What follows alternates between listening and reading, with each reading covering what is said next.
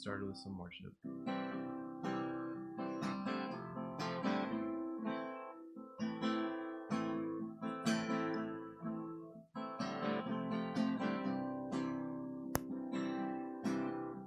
Love, like the skies are wide,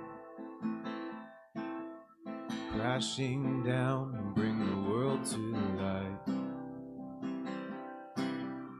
Hope came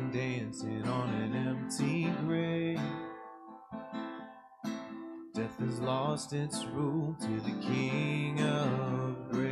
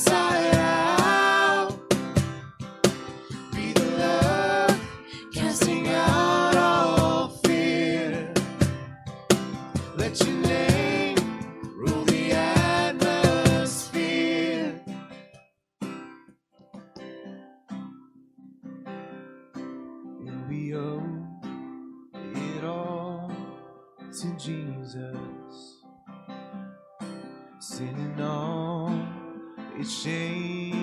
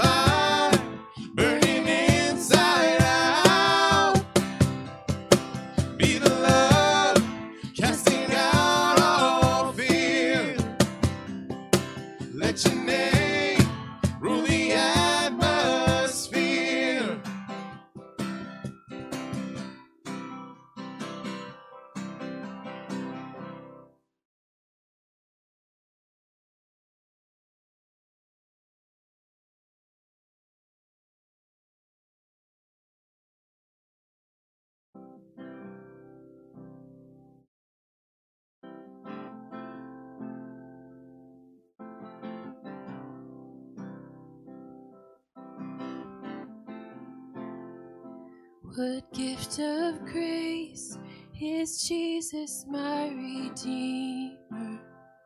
There is no more for heaven now to give. He is my joy, my righteousness and freedom, my steadfast love, my deep and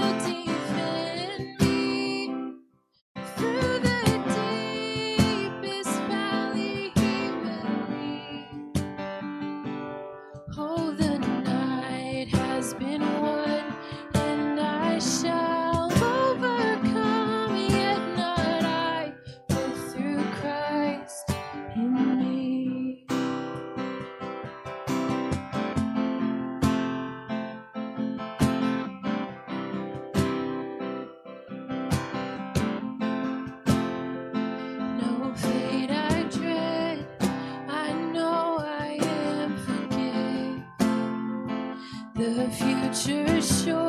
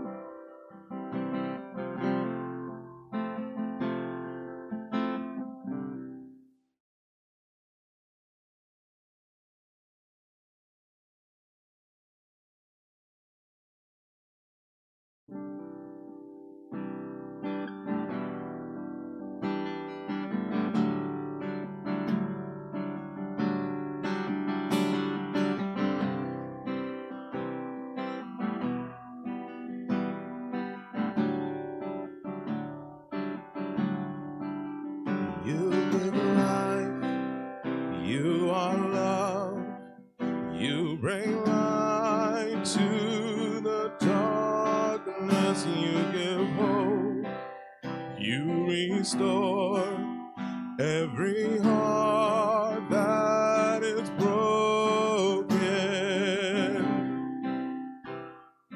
Great are you, Lord. Is your breath in our lungs? So we pour out our praise. We pour out our praise. It's your breath our lungs. So we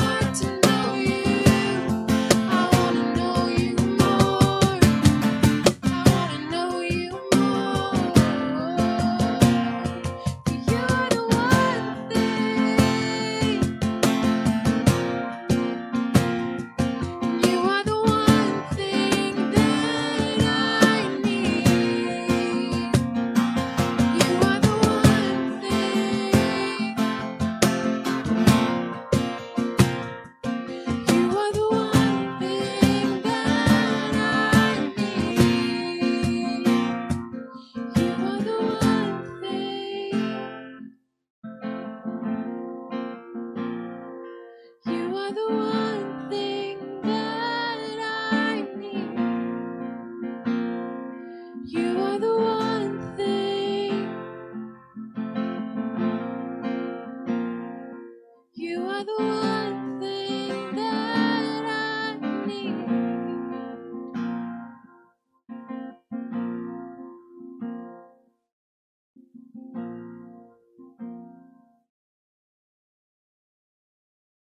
thank you that you are the one thing that we need. We pray that we would just focus on that today, Father, that you are everything we need despite every struggle that we have. You are our joy, our life, you are our salvation, you are hope.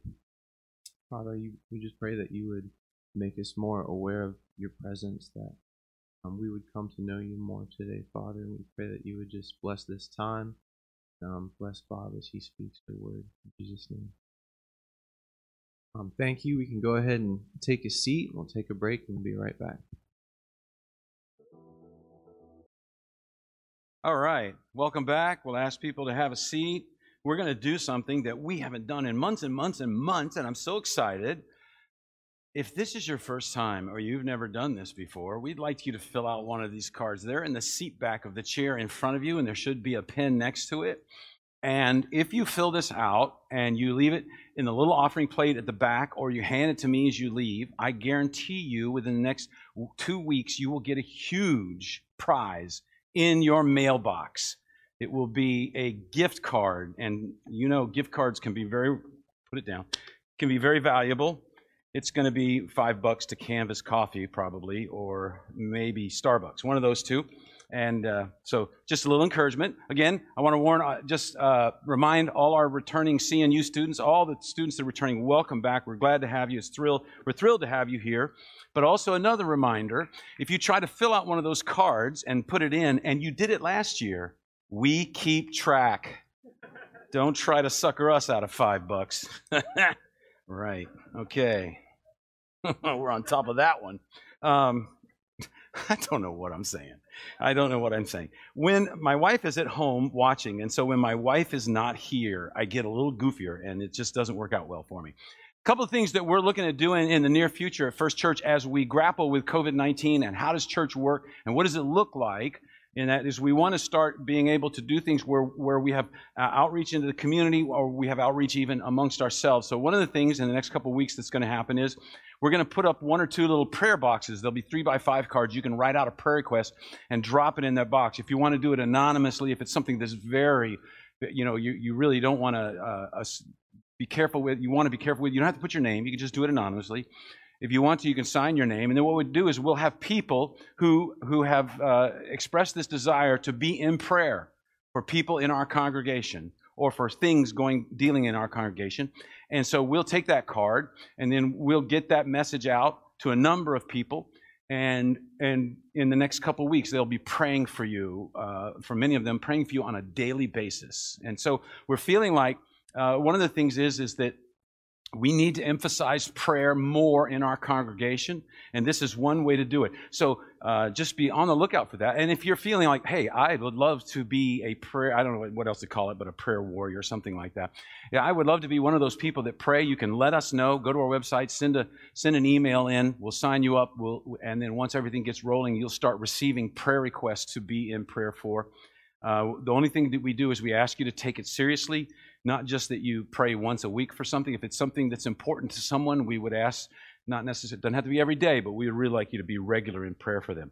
The next thing we would like to do, and this is just beginning, so we're kind of trying to figure out how we can do this, is that we understand with uh, the way the situation is in our uh, in our in our schools and how difficult it is for parents, how difficult it is for students, how difficult it is for teachers.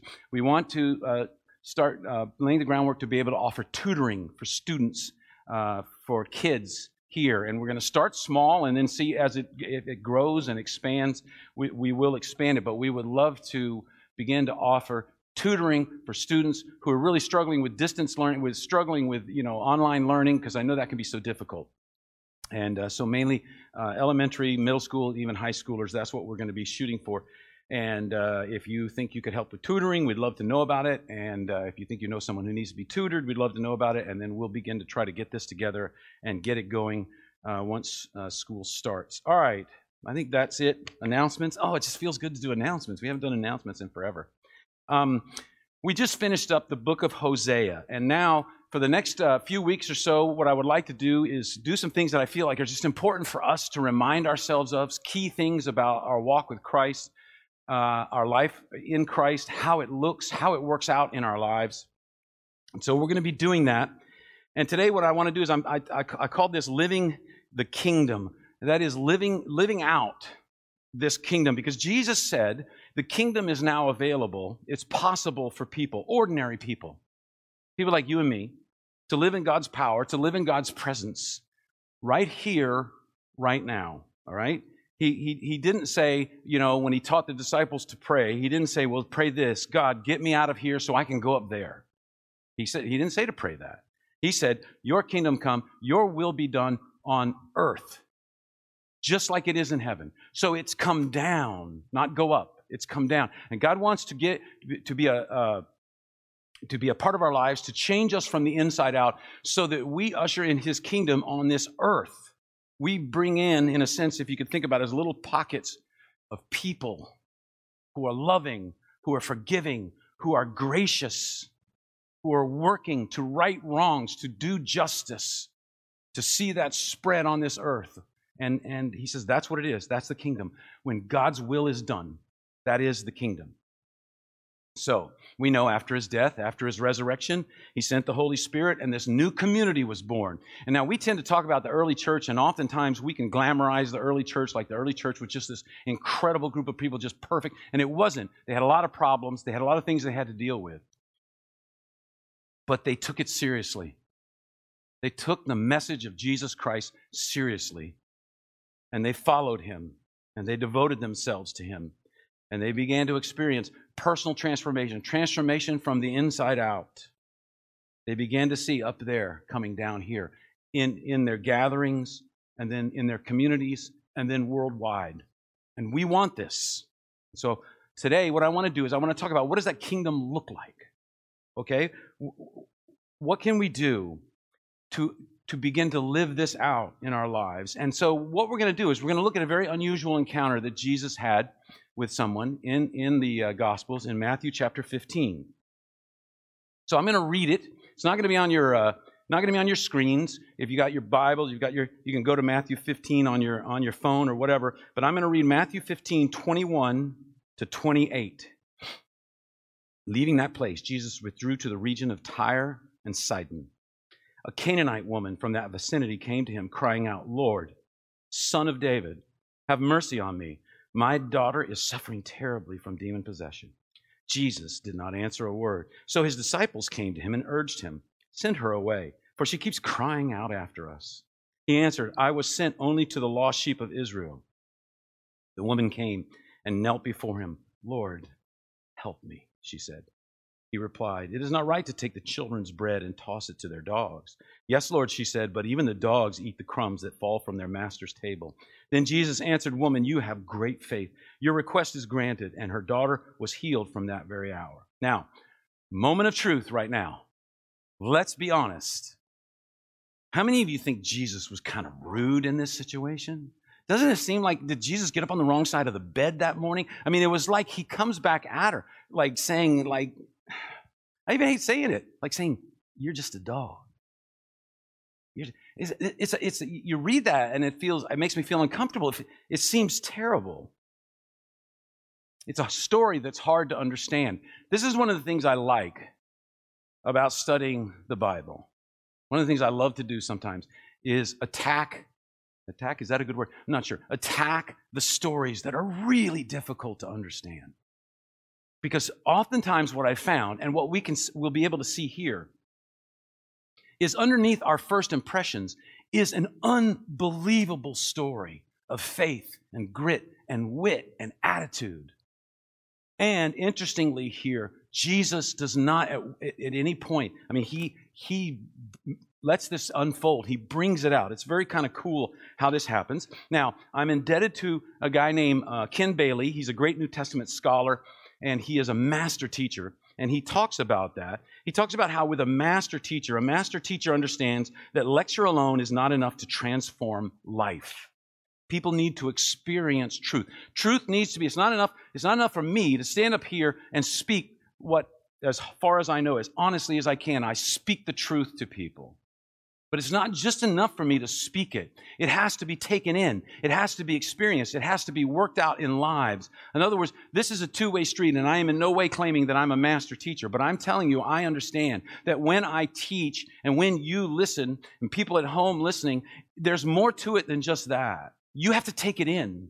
It has to become a part of your life. It has to be worked out in, in your daily life. And a master teacher understands this. People need to experience truth. They, people need to be forced to think and realize implications. And Bailey says a master teacher is able to teach simultaneously at more than one level, at more than one group at the same time. Right? And so that's what's going on here. I mean, from, from a teaching standpoint, as I study this passage, just as a teacher, I'm in awe of what Jesus did here. It's amazing when you begin to understand what, what Jesus did here. Um, and so we have to understand here, when Jesus is teaching, kind of as we first start diving into this, he's talking to two different groups of people simultaneously the woman and the disciples. And he's pushing them, he's testing them. Now, we have to understand there's eastern version idea of what a test is and there's a western version of what a test is. We are from the west. We have the western version of a test. The western version of a test is you know you go through you answer the right answers you get a grade and then it's done. You move on. You get a good grade you get a bad grade whatever. The eastern version of a test is, is, is significantly different and this will totally change the way you look at the exodus if you start thinking about this way. The Eastern way is, is the idea that if you get it right, great. If you don't get it right, if you blow it on the test, that's okay. Learn from that mistake and continue on and, and, and make sure that you take it in and learn from it. And I think that can be partly, we're hoping for that even as Westerners. But in the Eastern idea, there's, it's very much that. It's not pass fail. They don't, they don't, they don't look at that that way. They look at it like, you got it right, great. Okay, you didn't get it right, but that's okay. Learn from it. Put it in your brain. Work it out in your life. Learn from it. It's not a pass fail kind of a thing. And so Ken Bailey is saying this is, a, this is an Eastern test. It's a teaching time. It's not just a conversation that Jesus is having. He's saying things that are calculated to bring out responses and push people to think, and so that they'll grow. And he teaches two different people at once. Now, we do that too. Right? For years, uh, I, I, I, uh, I love soccer. I played it in college and, uh, and after college, and then uh, got into coaching and uh, learned, you know, a lot of the things that you learn as a coach. One time with uh, the team that I was coaching, we were in a very difficult game over in the Virginia Beach area. Uh, playing another club, and and um, um, the, the referee had come up to us before the game and kind of he kind of which you just don't do as a referee. He kind of admitted that he was sort of new at it. He was kind of getting the hang of it, so all of a sudden, about 10 minutes into the game, I realized, man, there have been two fouls on my players that he's not calling, and I don't think he even recognizes that those are fouls. I'm not sure if he grasps the concept that those are fouls. And so my players are starting to get frustrated. They're starting to get angry. And what, the worst thing you can have as a coach is if a player starts lashing out, you know there's going to be red cards pretty soon. You're going to lose players and you're going to lose the game. So, so this our player uh, was tackled by this guy, and he was like, come on to the ref, you know. And the ref just waved him off and started running off. And I yelled to the player, but I made sure I yelled it really loud. I yelled to our, my player, I said, You have to keep playing even when you're fouled. He's not going to call that foul. So I was talking to two people at the same time, right? I'm talking to my player, but I just told the referee, That was a foul. You don't recognize it. And interestingly, he looked at me and said, Hey, coach, Shut up. And I said, I'm just talking to my player, right? But I'm talking to two people at the same time, right? And this is what Jesus is doing. He's, he's doing this masterful job of talking to two people at the same time. So, in this passage, we're told they went to Tyre and Sidon. Jesus withdrew to Tyre and Sidon. Let me just give you a little map so you see. If you see uh, when you at the top of that map, when it starts to turn orange, it's Phoenicia. Phoenicia, and there's Tyre, and right above it is Sidon. Okay, so it's a different country. The Phoenicians were known for um, some of the things they were known for were how brutal their, their, their worship systems were. Um, they, they oftentimes involved child sacrifice and different things like that. And so the Phoenicians were considered the worst kind of people. And Tyre and Sidon were considered two of the worst cities in the worst kind of people's country. They were, uh, Josephus tells us that the people of Tyre were the bitterest enemies of the Jews. Um, and for a number of things that they had done in the past. And so the motto in Tyre and Sidon kind of like is whatever happens in Tyre and Sidon stays in Tyre and Sidon, right? It was a place where immorality abounded, and they were very immoral people. And so we have to understand the point of this is that the, this woman who comes and speaks is regarded by the disciples as a member of the most spiritually degraded people that they could think of, or at least close to it. So understand that. There's this bitter mindset towards those people. They've done some e- evil things to Israel in the not very distant past, right?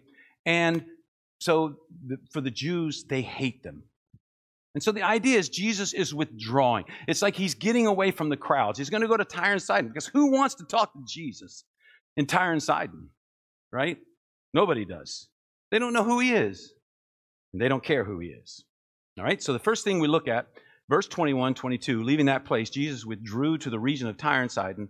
A Canaanite woman from that vicinity came to him, crying out, Lord, son of David, have mercy on me. My daughter is demon possessed and suffering terribly. Now, very interestingly here, she uses the title Lord, which is a title of humility and submission. She says, Son of David. She seems to understand something about Jesus and something about Judaism, and she's kind of saying, You're the Messiah. Now, is she trying to ingratiate herself with him to get something out of him? Or is she just humbly recognizing it? Mm, not sure. I tend to think maybe she's just humbly recognizing it. And she's recognizing my only chance is walking right there. It's Jesus. He's the only chance I have. And so what happens? In verse 23, the first part, Jesus did not answer a word. All right? This, this woman uses the cry of a beggar. She says, Lord, she says, I'm humbling.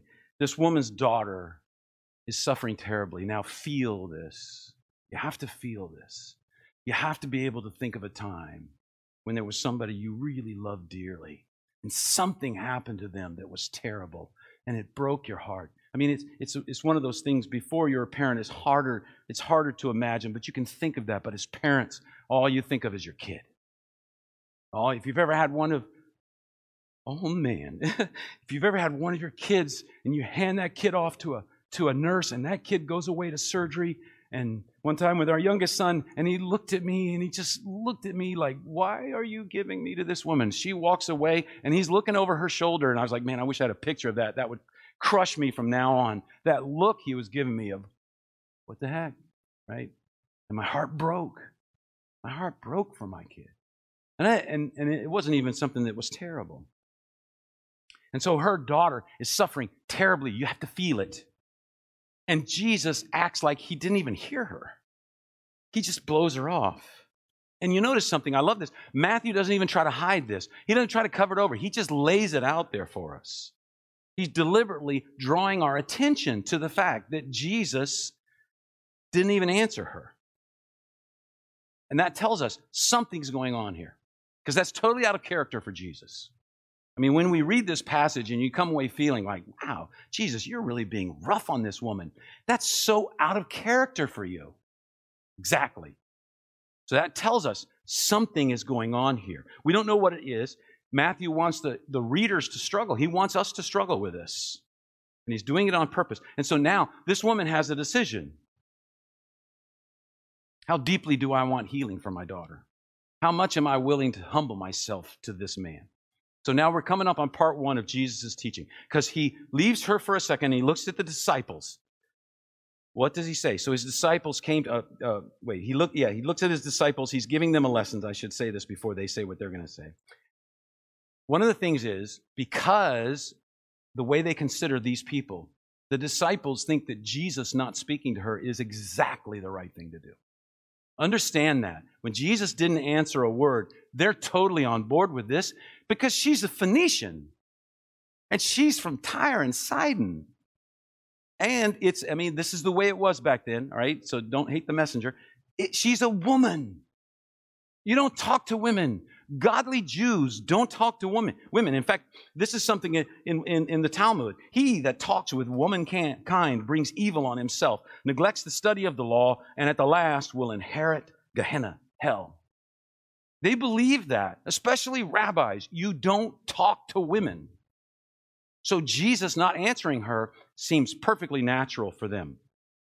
That's what they grew up with.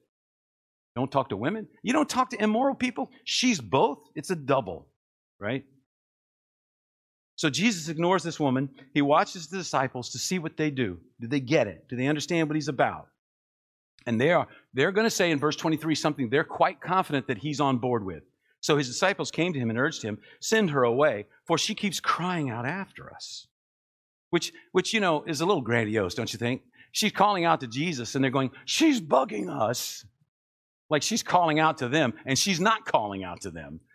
There may be a little tick that she just kind of bypassed them in this whole thing because she's not asking for them, but they include themselves. She's bothering us.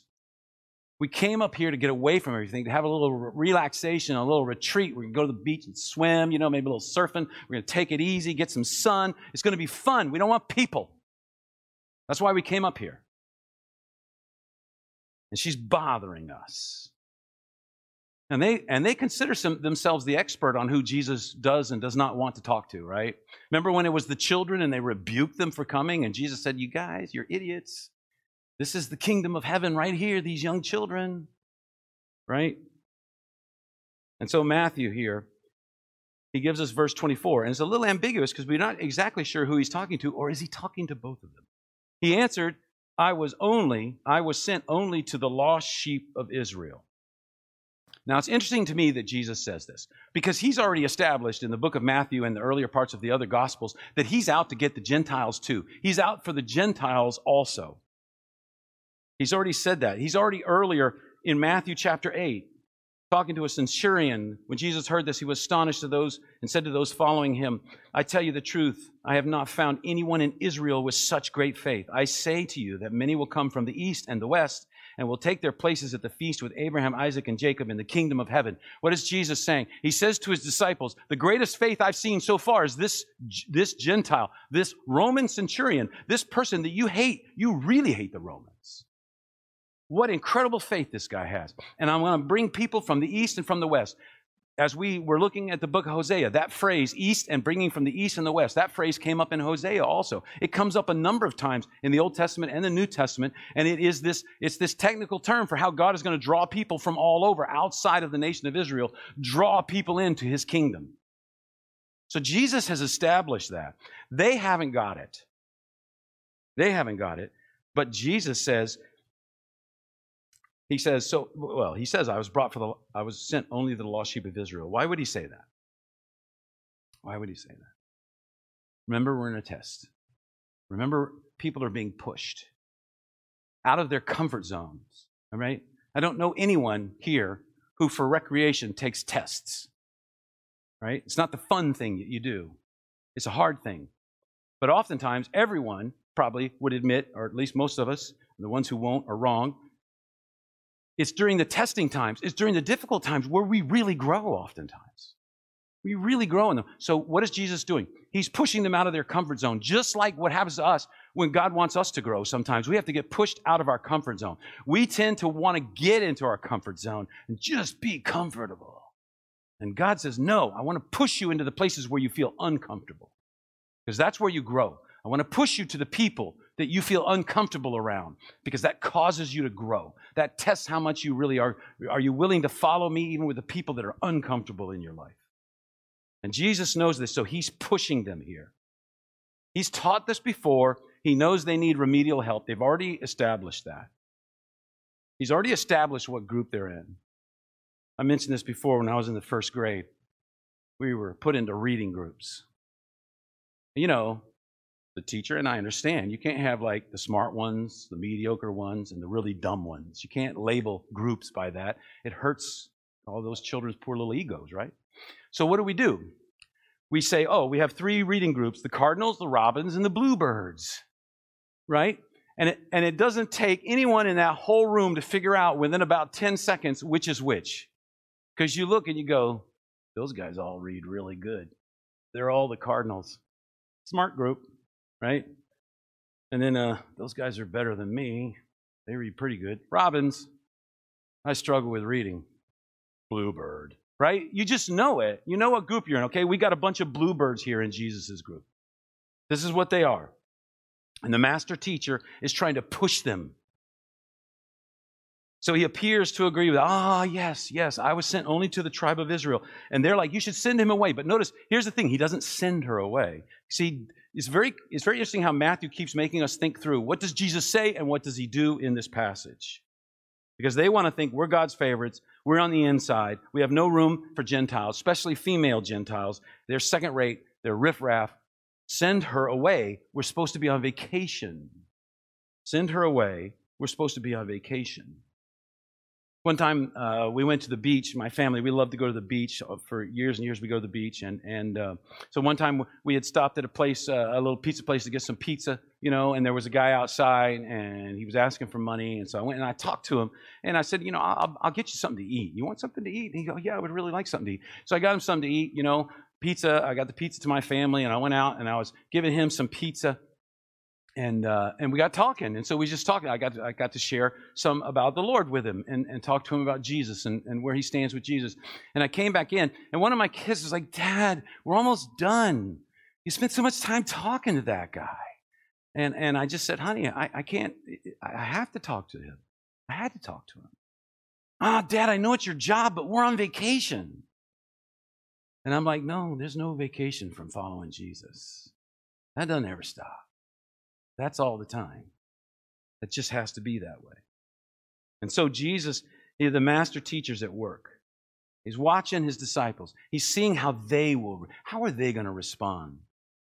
Are they going to get it? And he says, I was sent only to the lost sheep of Israel. And I'm sure they were like, Yep, that's right. Show her the door. Show her the door, Jesus. Right? But he doesn't do that. Simultaneously, she's in the middle of this test. She's hearing all this. She sees them.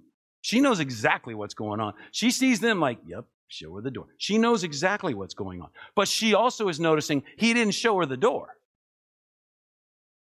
And so when he's talking to her, she's thinking this through. Where will she go? She has no one to turn to. What is she going to do now? And I love this. The woman came, she came closer. Now, there's distance issues here. You're not supposed to get too close. She comes closer. And she knelt before him and she just said, Lord, help me. So now, you know, can you, I mean, if you think, feel it, the tension is really building because he's pushed her, he's pushed them, right? And there's this, these two viewpoints that are grappling and the tension is really building here. And she humbles herself. She kneels. She, she gets down and she's like, I got nothing. I got nothing, man. Without you, I got nothing. And kneeling implies that in a, in a, in a very strong way. And she just says, Please help. Just help me.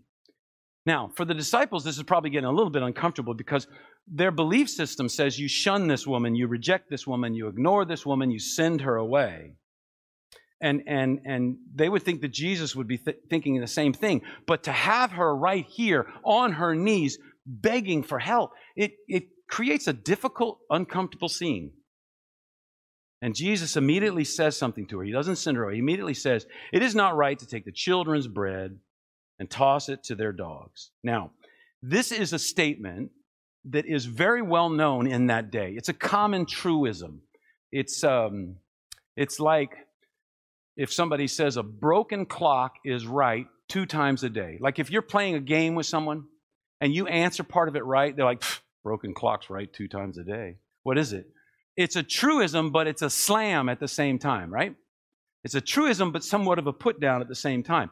So this phrase would be very commonly used for all kinds of things in eh, establishing priorities, maybe priorities in a family or priorities uh, in a nation, or, or, or like if, uh, if you were a worker, I'm trying to think how to say, if you were a worker in a field and you're harvesting grain and somebody came up to you and said, Will you please give me some of the grain? It would be very common for them to use a phrase like this. It's not right to take the children's bread and toss it to the dogs. And it's a way of saying, You didn't help me harvest this grain. You haven't done anything. I'm not giving you anything for free. I'm not giving it to you because you don't deserve it. See, there's the key. It's a truism. You don't get anything because you don't deserve it. So Jesus uses this. This isn't just used uh, uh, concerning Jews, it was used concerning all kinds of things. But there's something very interesting that's going on here because he's making it plain the children are the Jews and the dogs are the Gentiles. And dogs are scavengers, dogs run in packs. People didn't keep dogs as pets. And so he's saying to them, he's talking to, the, to her and he's talking to his disciples at the same time. You want me to get rid of this woman? You want me to limit my ministry only to Israel? You want me to just keep it us versus them? That's okay. Just look at her, though. Look at her. Listen to her daughter scream. See her agony. She's kneeling. She's begging. Right? He gives voice to their beliefs with this truism, but he doesn't do what they want him to do. And Matthew wants us to wrestle with this. Because it's one thing to have contempt for someone when they're not in front of you. It's much different to act, to have contempt and act that way to someone who's right in front of you.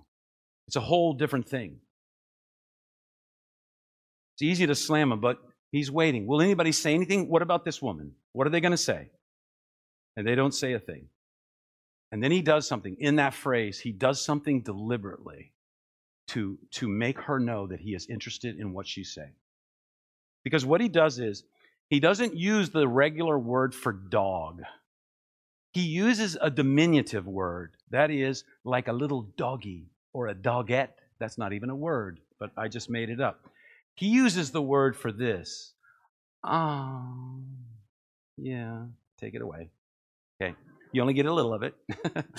he uses the word for a puppy or a little dog.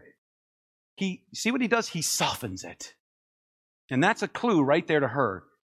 Come on, let's keep talking. Bring it on. Keep talking, right? It's uh he, he's saying he's inviting her to respond because he deliberately made it much less insulting with the with in the Greek and what he said. So now here's the deal. What is she going to do? It seems like he's giving her a little bit of let's keep this going. It's almost like Jesus, I don't think she recognizes it, but Jesus is going, I need to teach these guys. Keep it coming. Keep it coming. And so he uses that diminutive word. And so she says, Yes, Lord, but even the dogs eat the crumbs that fall from their master's table. Right? And she does something very interesting here. She keeps the diminutive word for dog, and then the word for crumbs, she adds the diminutive ending on that. So it's almost like she's saying, Yes, Lord, but even the little dogettes get the little crumbets that fall from the table she it's like a play on words. It's it's it's a little bit witty, right? She says that. She comes right back at him and it's full of grace. It's full of grit and wit and it's a little bit of attitude. It's it's like I'm going to make a joke right now. So, but it's her telling him, I see what you're saying. Keep it coming. I, I understand. So I'm keeping it coming. So she's not giving up. And the disciples are watching this. And her answer must have been very striking to them because she spoke with such confidence to Jesus. It's like she's teaching Jesus at this moment. And they're like, What? We don't even do that.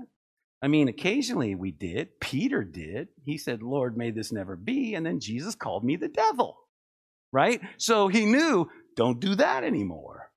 Don't correct Jesus, right? And so what's happening here is she's like she's like coming right back at Jesus and they're like, "What in the world is going on?" Because they're sure and, and this is hard for us to understand, but we have to be they're sure that she is their inferior. They are positive that she is inferior. She's their spiritual inferior. She, she's their moral inferior. She's their inferior in every respect. And, and you know how the human mind thinks. They're going to say, she's, and, and, and for, for many of the Jews, they believe just because they were male and she was a female, she's their inferior. And she's got a kid. She's probably not even married. She's our inferior. They're sure she's her, they're inferior. They're positive of that.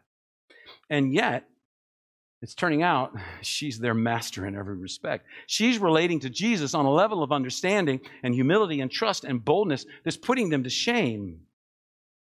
And so they're that now all they can do is they're looking at Jesus. Everybody who's there is looking at Jesus because she's come right back in such a way. Verse 28 Jesus answered, Woman, you have great faith. Your request is granted. And her daughter was healed from that very hour. Okay? Um, some, if you have some versions, that it'll say, Oh, woman. And the reason they say, oh, woman, because there is a, a, a, single letter of exclamation right before the word woman in the Greek. Jesus is saying, wow, you got it going on. Right? He's, he's, he's just like, that's an exclamation. And, and it's an exclamation that is used in classical Greek and in the Bible for expressing admiration for a person. How about that? They're inferior, and Jesus is going, I'm in awe of you. I'm in awe of you. I respect and admire you, woman. So he totally affirms her. He totally affirms her. So we've had this little, this, this little, in a sense, this test, this play almost, where it's gone back and forth and back and forth between Jesus and her and between Jesus and the disciples.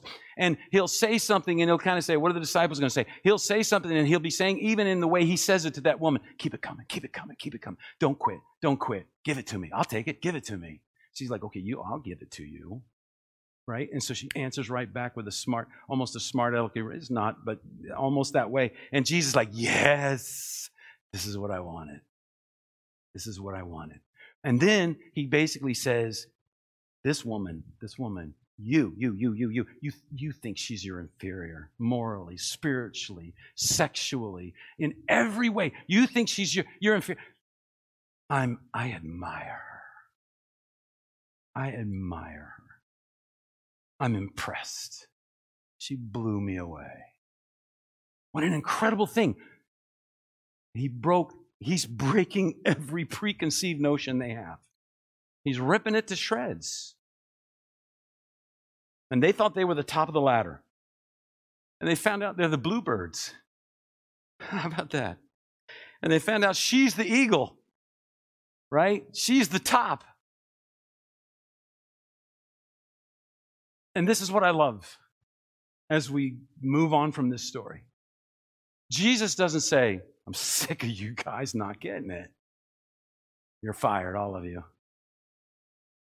He doesn't say that. And you know what? If he did that, I wouldn't blame him. I wouldn't blame him a bit. They kept blowing it. They kept telling the little kids to move away from Jesus. And Jesus, like, what are you kidding? This is my heart here. I love these kids. They tell this woman, get out of here. Get, get her out of here, Jesus. He's like, what are you talking about? I admire her. She's an inspiration to me. What God can do in a person's life. And he keeps working with them. And many years later, after his death and resurrection and the coming of the Holy Spirit,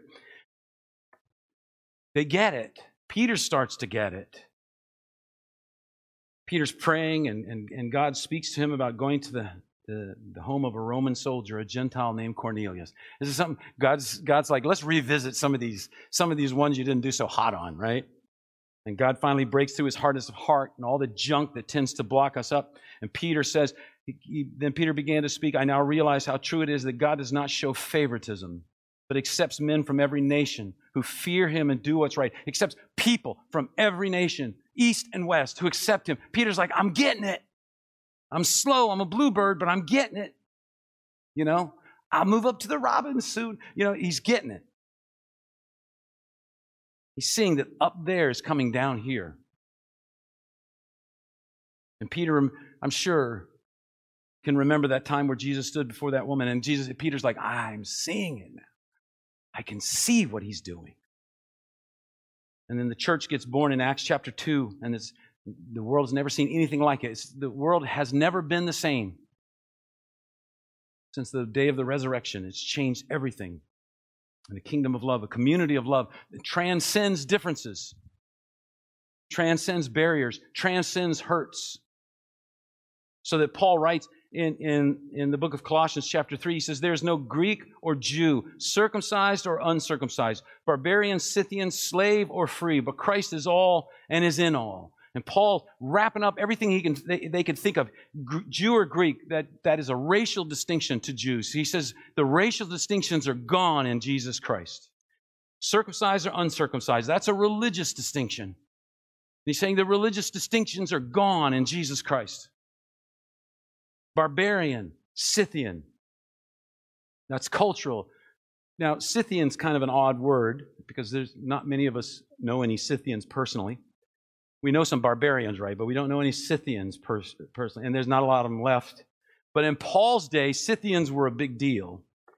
Um, in Colossae, where the book of Colossians was written, it's in Asia Minor, and the Scythians were a tribal people who lived up near the Black Sea. Um, they were famous horsemen and and uh, and archers, but they were also famous for the fact that they were incredibly barbaric. They they were known for their filthy habits. They were known uh, for the fact that they, we- they worshipped a sword, an, a sword, and they were incredibly violent and intimidating. Um, this is kind of yucky, but this is what they, when they got into battle, each Scythian, the first man you killed, you grabbed a part of his body and you drank his blood right there on the battlefield. And they would go into what they called their blood rage. Now, think how intimidating that is if you're a soldier on the other side you're like, these guys are nuts. They don't even care. I don't want someone drinking my blood. I don't want that to happen to me. I'm going. You know, it's just that's that's they they they were very intimidating because they were so terrible in a dark and violent world. This is what the world was at that time. They were considered just off the chain, over the edge. They were the worst of the worst. So you think about this. Think about the impact of what Paul is saying. He's saying there is a place for Scythians in Christ. That's unimaginable. I, I, there's a place for ISIS in Christ. We should be trying to reach them, not hate them. That's what Paul's saying here. This is what he's saying. This, is, this goes against everything. And finally, social. There's not, there's not slave or free. There's no difference in the kingdom. Paul's saying, look around you. There's Scythians here. Isn't that great? There's Jewish people sitting next to uncircumcised people. Isn't that great? There's Greeks and there's barbarians and Jews. They love each other in the same group. There's rich and there's poor. There's slave and there's free, male and female. It doesn't matter. So, how about here? How are we doing? Let's make it personal. How are you doing? How am I doing? As we deal with people, as we try to live out the kingdom. I was driving this this week, and uh, there was an accident on the interstate, and so it was narrowing down to one lane. And I don't know. I know a lot of you think that. I don't know why driving comes up in my life so much. I uh, it's because I have a deep psychological issue, and it's something we all relate to, right? And so everybody's merging, right? Everybody's merging and merging. And so this guy comes, I, I, let like two, I let at least two people in in front of me. So I feel like I was being a really good Christian. And uh, so this guy pulls up to me. You know, we're coming up on where it narrows down, and he gets he gets right up next to me. And so, you know, I'm a pastor, so I nudged up closer to the person in front of me, so there was just no room for him. And um, I'm thinking, I let in two, dude. Duty done. Get behind me. Right? And so he's kind of, and I can tell he's looking at me. And you know, when somebody wants to merge or something like that, the one thing you don't do is you don't make eye contact. Because now you've established there's a human being next to you, and you don't want to. You want to just think it's a car. Right? And so, and so I'm edging up, he's edging up, and I'm like, he doesn't understand. If I let him in front of me, that's going to be like four or five seconds off t- more time on my trip as I go to the church to study this passage about loving people. I, I, got, I don't have time for him, right? I don't have time for him. And so I'm thinking, you know, it's like, stay out of my lane. Stay out of my life. Stay out of my country. Stay out of my church. Stay out of my clique. Stay out of my group. Stay out of my face. Stay out of my wallet. Stay out of my heart. Get out. Send her away. And that's the disciples, right? That's what the disciples. Jesus, she's trying to get in our lane. Don't look her in the eye. She's not one of us. And Jesus kept letting the strangest people get in his lane. He kept looking the strangest people right in the eye and saying, okay, yeah, come on. You first. You first. And he's telling us, here, there's this kingdom, and it's, uh, it's my lane. It's called the kingdom of God, and just let people in. And Acts 2 show, church shows up, and they let the strangest people into their lane. Just come on in. The world's never seen anything like it. We try to express that in a little motto we have everybody's welcome, nobody's perfect anything is possible. When God is involved, anything's possible. Everybody's welcome. Nobody's perfect. We're all equal at the, at the foot of the cross, and anything is possible. And just letting people in, not just here at church, everywhere. Everywhere. We need to decide not to be people who exclude. Because we do this. We choose all the time. Let them in, shut them out. We do that all the time. We do that with people. When you're busy, you know, when somebody comes up to talk to you, and, and I know I struggle with this too. Somebody comes, I'm busy, I'm doing something, somebody comes up, talk to me, and, and, I, and I, I can subtly tell them I don't want to talk to you. How do you subtly tell somebody you don't want to talk to? You do this. They're standing right there, and you keep your shoulders to them. You're like, oh, really? Yeah. Oh, no, that, that's very cool. Yeah. Wow. I don't know. That's pretty interesting. And you just keep those shoulders turned, and you edge away, right? And then, what do you? What does Jesus do? Jesus is busy. And a woman comes up. What does he do? He squares up to her. He says, Look, let's talk face to face, person to person. But it'll happen. We can be subtle with our body language, with our tone of voice. Who do I spend time with? Who do I not spend my time with? Who do I spend my money on? Who do I not spend my money on? Who do I look in the eye? Who do I not look in the eye? And it'll happen at work, it'll happen at school, it'll happen when you go to the store, it'll happen sometimes in your home. It can happen in a church. The kingdom will come or it will not come right here, right now, whatever your situation is, whoever you're dealing with. Are you helping the kingdom of God to come and grow, or are you shutting it out and sending it away? And this is not about being a little extra patient to a cranky person a cranky neighbor or a cranky person in your dorm or a cranky person at a grocery store. That is not what this is about. This is what this is about.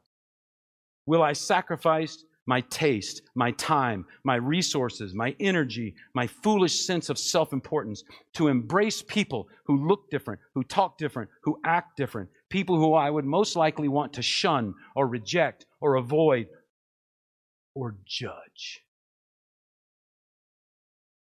So the question is who makes me uncomfortable? Who makes me uncomfortable? This is the kingdom.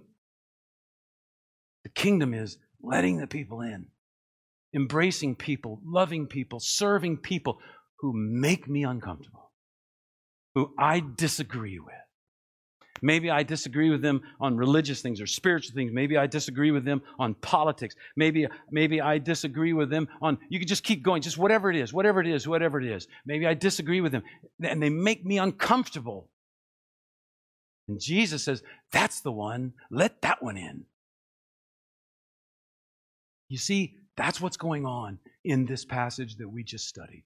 Jesus is pushing the disciples. And the interesting thing is, he knows it's going to take a long time. He knows he's got a he's got a group of difficult bluebirds going on there, and he knows it's going to take a long time. And he knows one of them, Judas, is going to flunk the whole. He's just going to. He's not even going to make it. It's like I, I'm going to waste three years on this guy. He does it anyway. He teaches them, let him in. Love him, encourage him. This is the kingdom. This is who we are. This church, we're not a religious services provider. We're a part of a body. And the body was made to serve. And a lot of us, are still in the Bluebird group, and that's okay because we have a great teacher and we're still learning. We're still on our way. So as you leave this place, I encourage you be praying. God, okay, God, who? What person? What type of person? What person that I would show me? I'll serve. I'll love. I'll walk with them. I'll pray for them. Let's pray together. Father, thank you for your word. Thank you for Jesus, the master teacher. And he, he, he drags us along in this story.